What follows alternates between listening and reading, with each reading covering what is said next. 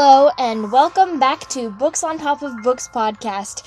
Special shout out to my friend Bookshelves of Lipstick.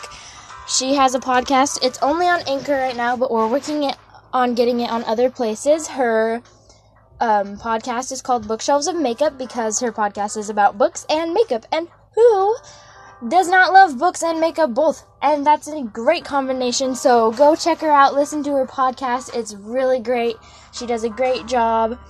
Also, if you don't know what Anchor is, it's a really cool app, and you can either listen to podcasts, it's specifically for podcasts, or you can create your own. It's really simple. You just push record and you start talking about whatever you want your podcast to be about. You create a name, a profile. It's great. It's so fun.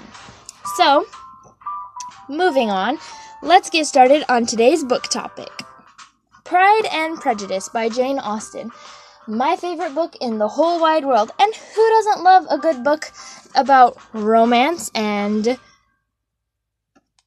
uh, teenage years of disobeying your parents? I mean, who doesn't love a good book about that? And Jane Austen does a perfect job writing it. It's an amazing book. I've read it a million times. I've never been told I had to read it. I just picked it up one day and said, hey, I like this book. The movie with Keira Knightley is really, really good too. So, she's also written, Jane Austen has also written Emma, um, Mansfield Park, Persuasion. Oh, let's see. I can't really remember all of them right now. I'm trying to think. Uh, Sense and Sensibility. She's written a lot of books. She's passed away now, but she is one of the best authors, my favorite author. So, without further ado, let's get our summary going so we can start talking about our characters. Here we go. Causing immediate excitement among Mrs. Bennet and her five daughters, Mr. Bingley, a wealthy young gentleman, has rented a nearby country estate, Netherfield. He arrives in town accompanied by his fashionable sister and his good friend, Mr. Darcy. While Bingley is well received in the community, Darcy begins his acquaintance with smug condescension and proud distaste for all the country people. Bingley and Jane Bennet begin to grow close despite Miss Bennet's embarrassing interference and the opposition of Bingley's sister, who considers Jane socially inferior. Elizabeth is stung by Darcy's haughty rejection of her at the local dance and decides to match his coldness with her own wit. Whoa. Pause right there. Ladies, we can all identify with this. We have all been Elizabeth or Lizzie Bennet once. We've seen a guy who we thought was nice, and then he went crazy and said he didn't like us, and we were like, mm mm So we used our smarts because we are smart, and we're like, heck no, no. So we fire back. Although, I know it's a so, like, totally stereotypical saying, but don't judge a book by its cover. It's totally true. She does get to know Darcy, and let's just get on to our summary so you can find this stuff out without my babbling. Elizabeth begins a friendship with Mr. Wickham, a militia officer who has a history with Darcy. William claims that Darcy seriously, sorry, Wickham claims that Darcy seriously mistreated him. Elizabeth immediately seizes this information as another reason to hate Darcy. Hold up, hold up, pause right there, okay?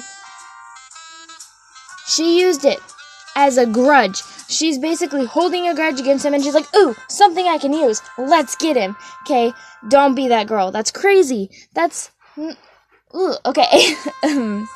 but it's a good part. I mean, Lizzie is my favorite character, although I really love Jane. Ironically, but unbeknownst to her, Darcy finds himself gradually drawn to Elizabeth. That's weird, but it does happen. Just as Bingley appears to be on the point of proposing marriage to Jane, he moves away from Netherfield, leaving Jane confused and upset. Elizabeth is convinced that Bingley's sister has conspired with Darcy to separate Jane and Bingley. Mr. Collins, a distant relative of the Bennets, makes an unexpected visit. He is recently ordained clergyman employed by the wealthy Lady Catherine de Bourgh. On his way to visit his patron, Collins makes a visit, intending to find a wife from among the Bennet sisters. He's gonna marry his cousin. That's so gross. I would never marry my cousin. At first, he pursues Jane. However, when Mrs. Bennet mentions she is involved with Mr. Bingley, he turns to Elizabeth. Okay, so he didn't even like them, and he's going after her anyway. He soon proposes marriage to Elizabeth, who refuses him, much to her mother's distress, because she thinks Eliza will never get married. Oh, Collins quickly recovers and proposes to Elizabeth's close friend Charlotte Lucas, who immediately accepts him. Their marriage takes place soon after, and they're very happy. In the spring, Elizabeth joins Charlotte and Mr. Collins at his parish in Kent. The parish is adjacent to Rosings Park, the grand manor of Mr. Darcy's aunt, Lady Catherine de Bourgh. Everything connects! And it goes crazy after this, where Elizabeth is frequently invited.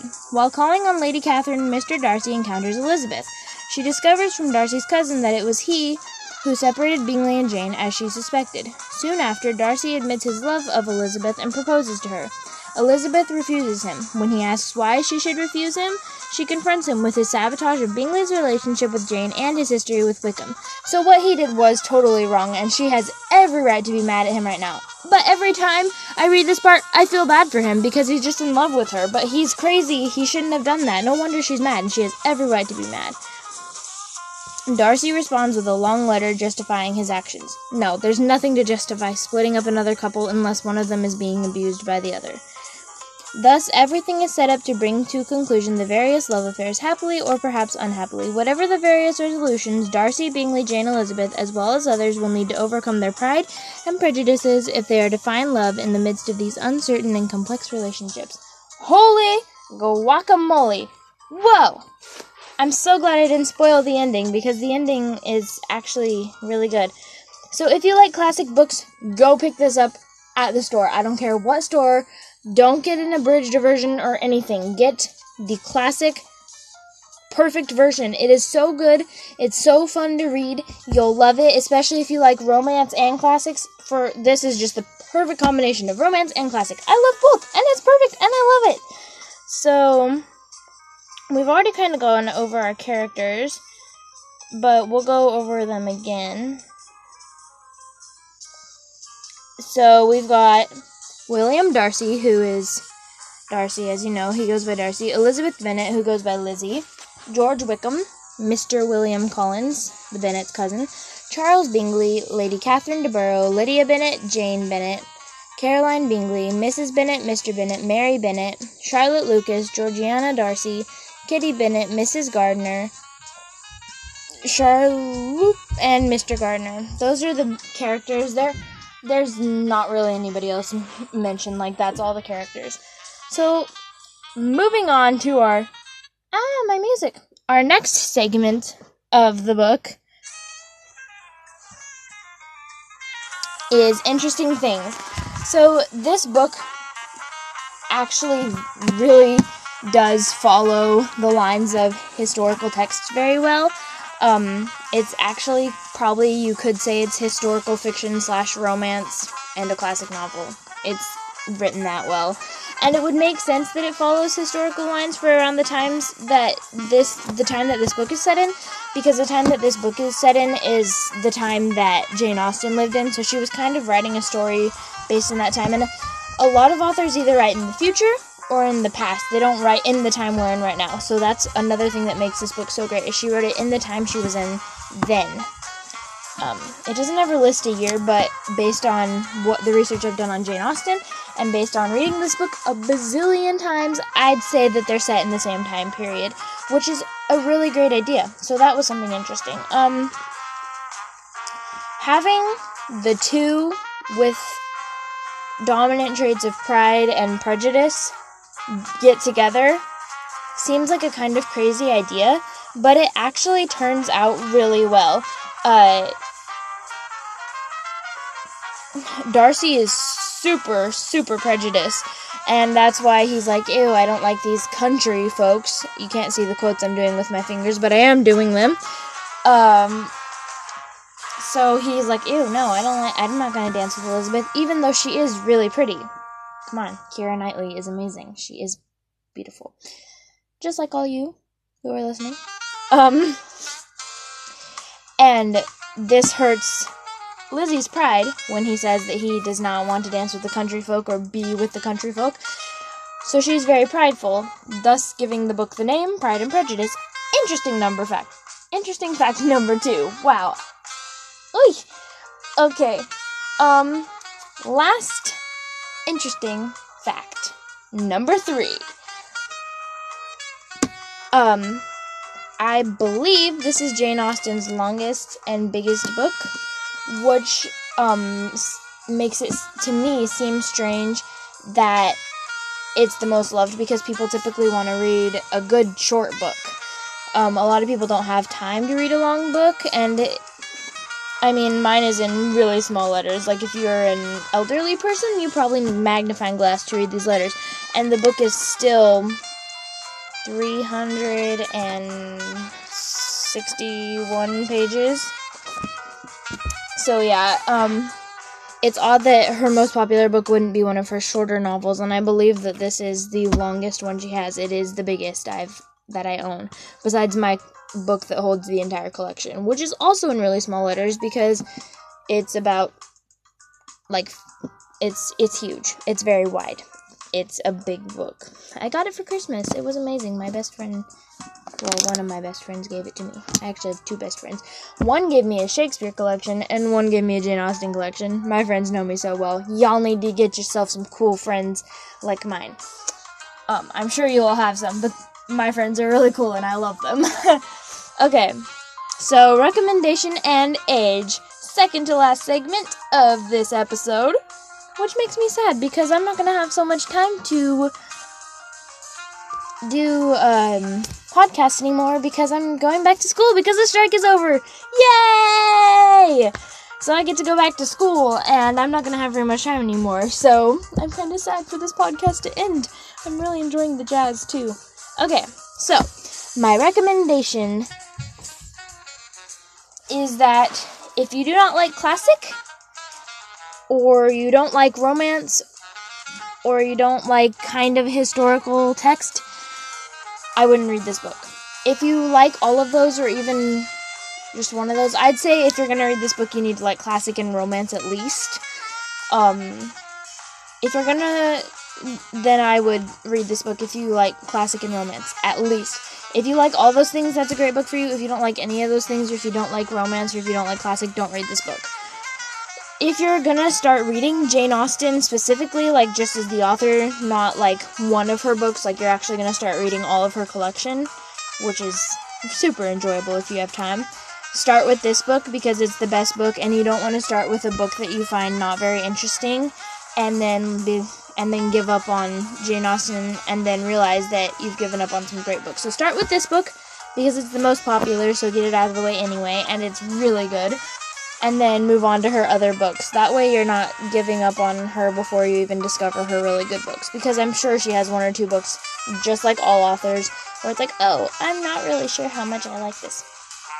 Age range. Um, I think it's a great family book. I think it's a good way to teach your kids about Pride and Prejudice. Um, um, you know, teaching your kids don't have so much pride, you know, like, uh, if you're really good at baking, and this has happened to me, and you get in the car to take your cake to a potluck and it's beautiful for Easter, and then you drop it in the car and it gets ruined and all this beautiful purple and everything on it that you did with your brand new piping skills got smudged. Yes, that happened to me. Murdered my pride, but I'm just saying, like, if I didn't have pride, that wouldn't be so bad. Um, and about prejudice, I know in our world today, this is a super um, controversial topic. Skin color sin- tends to be something that we have a problem with. You see, or um, race, religion, whatever. There's a lot, a lot, a lot, a lot, a lot, a ton. I can't even not even express how much of it there is in numbers. Prejudice. There is so much prejudice right now, and this book could be a good way to realize, hey, when you're prejudiced, you miss out on a lot of good things, you know? And it took them an entire book, which I don't even know how long, how many days, how many weeks, years, months it goes on. But it took them forever because one had pride and one was very prejudiced. And I think it's really important that everyone learns. Those are two things you don't want to be prideful or prejudiced. You don't want to be either one of those.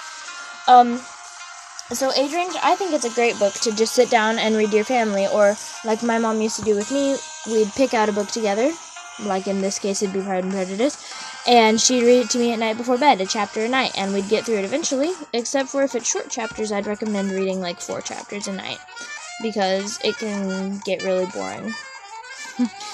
um, I think this is a good book for people of every age. book rating, and I'm not giving it this rating just because it's my favorite book. I'm giving this based on um, looking at it from an English lover perspective and actually looking at the writing, the characters, the how you know just everything that you have to look for in a book before you judge it. And I definitely give this a 10 out of 10. 10 out of 10. First time I've given a 10 out of 10 on a book. Let's go. Woo! Okay. So, that's all for this podcast. Don't forget to like and follow this podcast and don't forget to go and see visit Bookshelves of Makeup. It's a great podcast. I love listening to it. Have a great night. So excited to go back to school. Hope you all have a wonderful day, night, morning, evening, whatever time it is where you are. Love you all. Bye.